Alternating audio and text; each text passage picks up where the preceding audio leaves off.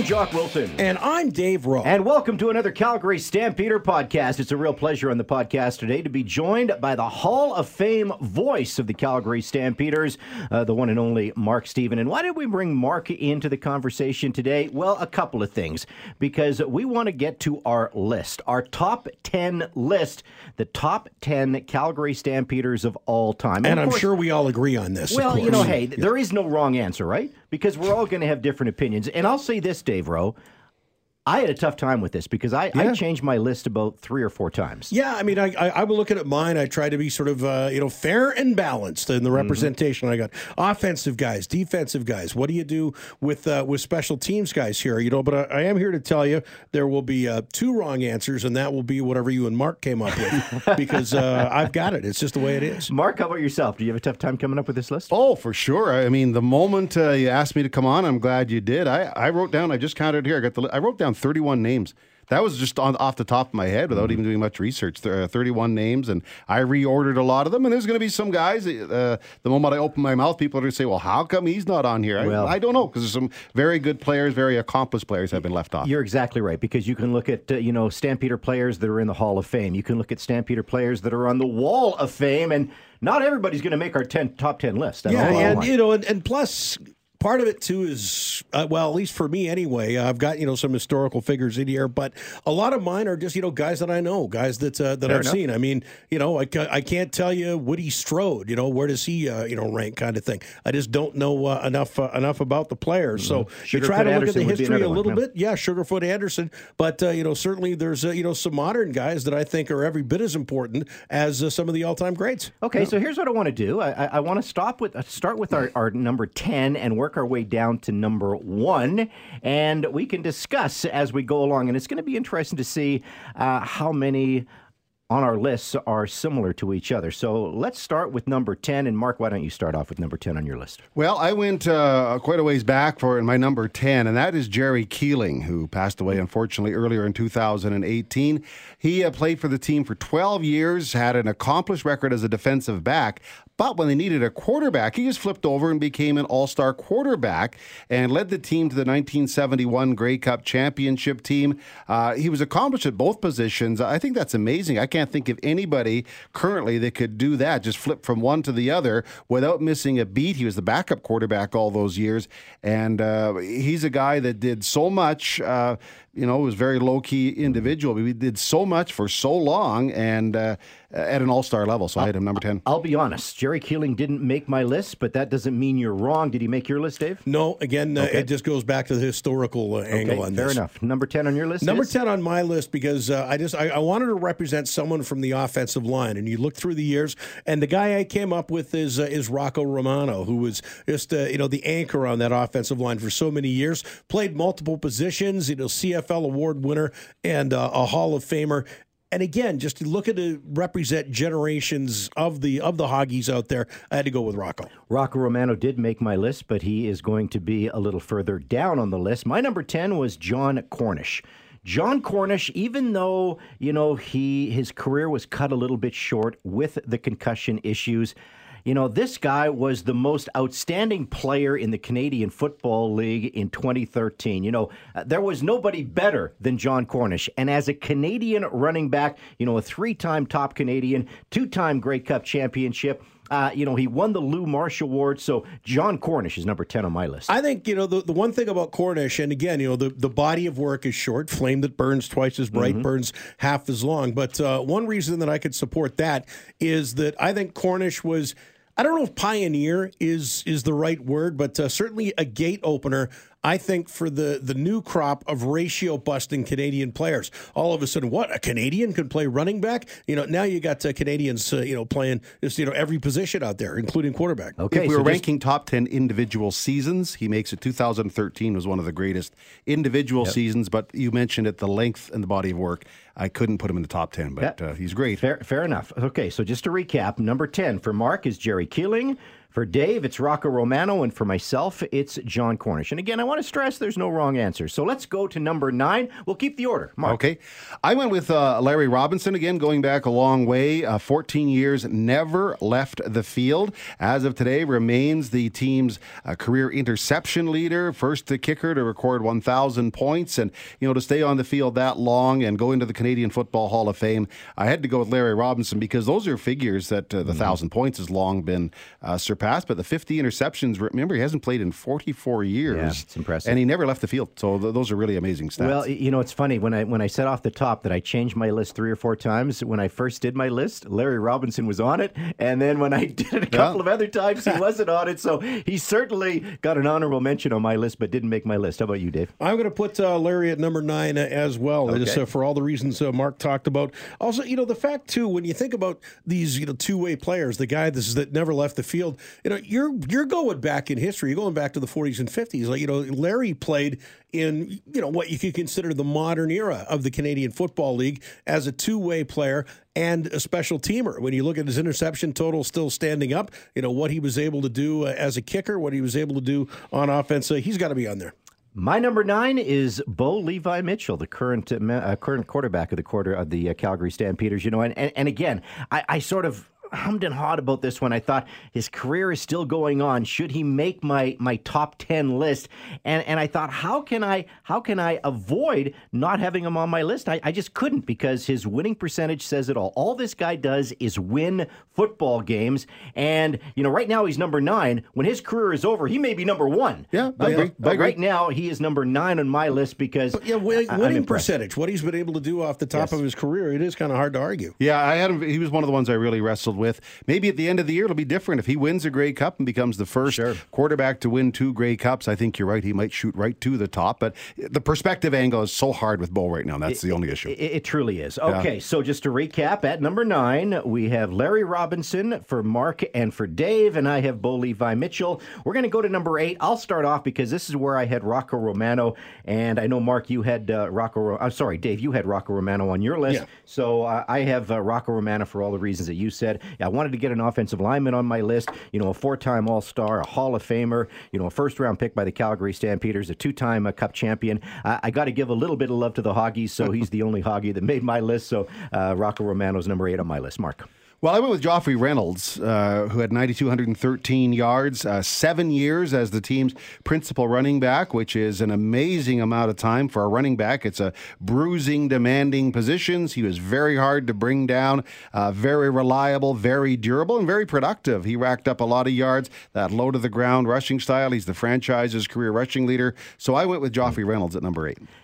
I'm going to go with uh, John Helton because uh, I wanted to get the defensive line represented in there as well. And you know, you look at guys. You know, there's a, there's Charleston Hughes. You could look at Will Johnson. Uh, a lot of greats there. But John Helton, when you look at how dominating he was uh, throughout uh, his career, he was you know at a time when you really didn't stand up and take notice of defensive linemen. Mm-hmm. John Helton was the name that everybody knew around the CFL. Well, you know, it's interesting. Uh, John Helton and Joffrey Reynolds did not make my list, but I, I again I hummed and I hawed and I thought, how can I not put these guys on my list?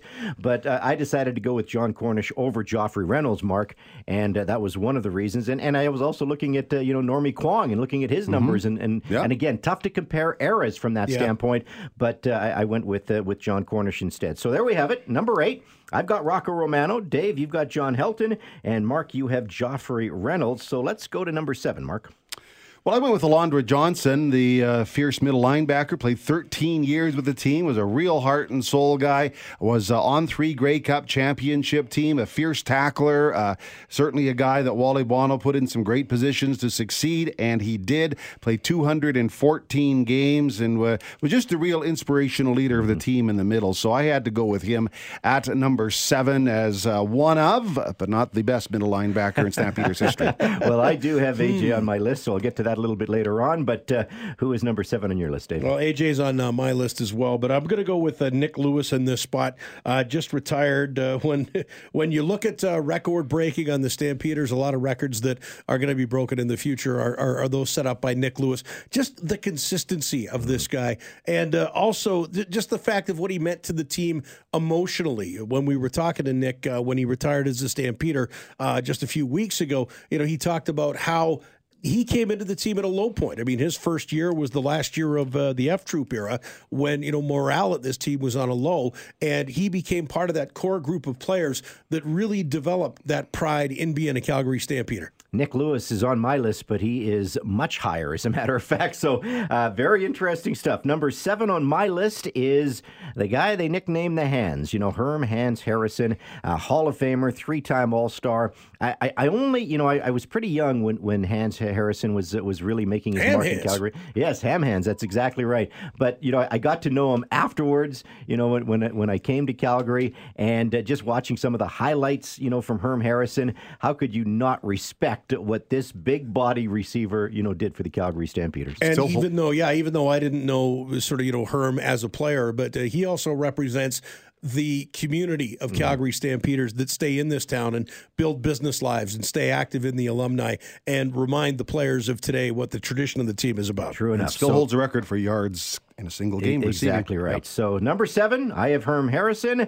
Nik Lewis for Dave, Alondra Johnson for Mark. That goes to number six. Mark, who you got number six? Well, we've already mentioned his name. I went with Nik Lewis uh, for all the reasons articulated. Mm-hmm. Uh, you know, the uh, long stretch of time with the Stampeders 11,250 yards, 805 catches, and, uh, you know, all the reasons you articulated. Two time Grey Cup champion and a real emotional uh, leader of the team. Uh, he always looked weird in that Montreal uniform. He was a Stampeder, just borrowing Montreal's uniform, I think, as far as most fans were concerned. I know it's a strictly performance, but I've, there's no player that's ever developed the connection with the fans like Nik Well, Lewis. no, I would agree, and that's again why I have Nik Lewis a little higher on my list, and maybe I have a soft spot in my heart for, Yeah, for Nik not to. because Yeah. he's, uh, you know, I'm a big Nik Lewis guy. So anyway, I think that's an excellent choice. Uh, where are you going with number six, Dave? I'm going to go the only quarterback uh, on my list, and uh, this is going to be my controversial pick, but but I'm going with Jeff Garcia. And you know, when you talk about you talked about Jon Cornish with the short body of work, but I remember when Jeff came in with absolutely no hype. They signed two quarterbacks. They had a press conference to announce. And the other guy was the guy that they were actually hyping, and it's like, oh, and we also got this Jeff Garcia guy, and he came in when he got when he got elevated to the starter's job. He was just so explosive and just so riveting to watch as a football player. You know, I, I don't want to take uh, the NFL success he had as, as part of his work as a Calgary Stampeder, but he was just a guy that was so much fun to watch as a quarterback. That's an interesting pick and probably a little bit off the board because, uh, you know, Jeff Garcia certainly didn't make my list. And again, the, the body of work does come into play with it. Uh, number six for me, I went with a guy that's uh, still playing in the Canadian Football League, but no longer playing for the Calgary Stampeders, playing for the Saskatchewan Roughriders. And uh, boy, it's tough to see this guy in the uh, in the ugly green color. But I have to go with Charleston Hughes Yeah. because Charleston Hughes is a machine. Charleston Hughes, when I think when I think of Charleston Hughes, you know, I, I kind of like Nik Lewis, and I think Dave Dickenson said it best. You know, when he retires, he is going to retire a Calgary Stampeder. His name is going to be on the Wall of Fame. He is going to be a Hall of Famer, and Charleston Hughes, for me, uh, makes my top ten list at number six. Hard to argue. It's- Again, it's the old perspective, but uh, you know he had the most sacks in conjunction with Will Johnson as a Correct. Stampeder. So That's exactly right. They need to get him back for one game, talk the opposing quarterback into taking a dive so he can get that 100 sack. yeah. Let's go to number five, Mark. Well, I went with John Helton, who uh, during the 60s and 70s was as dominant as anybody. Uh, strong defensive lineman, seven-time All-Star. I know, uh, you know, we don't rely on outside uh, opinions for this, but TSN a few years ago did their top 50 ever, and he came in, uh, you know, in, in the I think it was 12 or something like that. Anyway, very high, so very highly regarded. I regarded him very highly as a Stampeder, so I went with him at number five. He's as good as anybody that's ever been on the defensive line. He was on your list, Dave Rowe, and uh, where are you going, number five? I'm going to put uh, Joffrey Reynolds at number five uh, on my list. Again, such a, a dominating runner in a time when the running game was kind of out of favor in the Canadian Football League. Uh, the fact that uh, Joffrey, the way he could move the pile, I remember talking to Joffrey about his stats one time, and I said, "Okay, I'm looking at your total yards gained." But I'm also I'm looking at your average here. He was one of these guys who could carry the ball twice and get a first down. And when I talked about his average, that was when he smiled because that showed the power this guy had to uh, you know to to move the pile. I remember you know the effectiveness they had for so many years with uh, Henry Burris and Joffrey Reynolds running that read option play, just because you know you had to account for Joffrey going into the middle, and it opened a lot of things up. Number five for me is a gentleman, Mark, that you had on your list at number seven, and that is AJ Alondra Johnson. And you know, again, just a great dominant, uh, dominant linebacker in the Canadian Football League. Again, a Hall of Famer. And what what put me over the top when I was interviewing uh, Dave Dickenson, and it was when Jarome Iginla retired, and I said, of all the guys that you played with in the Canadian Football League, who reminded you best of Jarome Iginla? And he said. Alondra Johnson. And so I'm going, hey, if you're a power forward in the National Hockey League, you're yeah. obviously a power linebacker in the Canadian Football League. So uh, Dickie put me over the top with AJ. Good choice. So let's, yeah, let's recap uh, number five. So that's Alondra Johnson for me, Joffrey Reynolds for Dave, John Helton for Mark. Now we're getting into the top four. So, Mark, where are you going with number four? Well, I'm going with Henry Burris. Uh, you know, leads the Stampeders in so many categories. Uh, the full-time starter for 2005 through 2011. Uh, top, uh, you know, completion in terms of numbers, attempts, uh, uh, passing yardage. Actually, number nine in rushing. He was the starting quarterback in 2008. He has another ring from '98, but he was a passenger and a third stringer at that time. But Henry Burris, for me, had a very successful stretch for the Stampeders, and right now he's on top by, and by a mile over Bo Levi Mitchell when it comes to passing. That may change in a couple of years, but today it's Henry Burris one of the greatest smiles of all time and one of the greatest people of all time. And I, I certainly am not going to argue. And I, I just basically I, I went with Bo Levi Mitchell over Henry Burris just because of his winning percentage and uh, you know the the number of interceptions that uh, that Henry threw you know during his career. But hey, Mark, not a bad pick at all. Uh, Dave, where are you going? This is where I'm slotting uh, Alondra Johnson because uh, as this team started to emerge from the horror years of, of the 1980s and established itself. You know, you, you forget about how good that defense was just because of how many stars they had on offense. Uh, Alondra Johnson was uh, was just the anchor out there. I remember a, a, couple of, you know, my first couple of years here, I would uh, spot for Ken Newens, who was doing the PA announcing, and, you know, sitting there with the binoculars and the number of times on defense, I go, tackle Alondra Johnson, tackle Alondra Johnson. and then Ken would say, tackle by Alonzo Johnson. Alonzo But eventually Johnson. we yes. figured it out. But uh, Alondra Johnson, uh, just the heart and soul of that defense of that era. Hey, we all have AJ on our list, so obviously not a bad to pick at all. Number four is where I am going with Nik Lewis.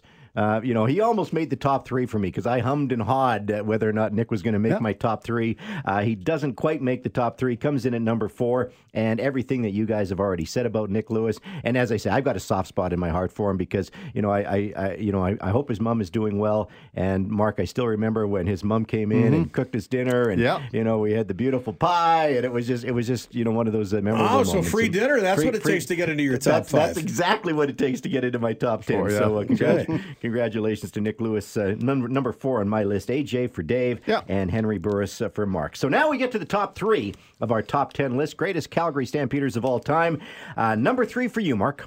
Well, I went with Allen Pitts. Uh, you know, at the time he retired, he was uh, the CFL's career receptions leader, 117 touchdowns with the Stampeders. He had four consecutive years of 100 catches, uh, almost 15,000 yards, and a very talented player. And uh, certain, but for whatever reason, he's cut his ties completely with the team. But mm-hmm. no debating his uh, years with the team when he was dominant and uh, was the go-to player. Him and Dave Dickenson had some good years, and no question, Allen Pitts for me was one of the greatest players ever. I, I have this feeling that our top three is probably going to be very similar, although we may have them just in a little bit of a different order. Dave, where are you going with number three? Well, with number three, I'm going to go with uh, Mark McLaughlin, Mr. Oh, Automatic. Hold uh, it, I was wrong then. Oh, yeah. I, am going off the board again here. Off the board, Mark a, McLaughlin. Yeah, again, like I, I, looked at my list and I wanted to make sure I had offense, defense, and okay. teams in here. I mean, and let's you know, let's look at how Mark, um, important Mark McLaughlin was to this team. He was just automatic. I mean, as, as powerful as those offenses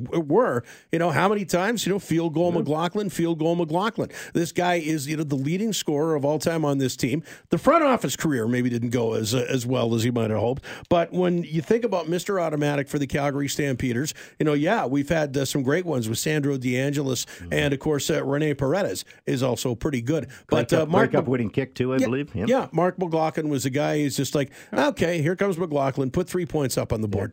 No, it's, I, I wrestled hard with that one too, just because. But I came down to the conclusion, you know, how many plays is a kicker on the field for? But he was, but the ones he was on, he was amazing. So I'm not saying you're wrong. It's just that that's the conclusion I came to. But yeah, fair enough. Still a great player. Fair enough. Uh, number three for me, and you guys may have him a little bit higher, but I've got Doug Flutie. And the only reason I don't put Doug Flutie a little bit higher, again, it's the body of work with the Calgary Stampeders. Was he the most dynamic? Was he the most fun to watch? You know, was he the most most athletic player ever to play for the Calgary Stampeders? I don't think there is any question. However, because it was only the four seasons, I, I just couldn't have him any higher on my list. So I've got uh, Doug Flutie at uh, number three. Yeah, say and, and and Doug Flutie's not on mine just not on because of the because just of because li- of the shortness shortness of body work. Outstanding while he was here. I mean, it's it, it's probably the same reason I didn't go with Jon Cornish.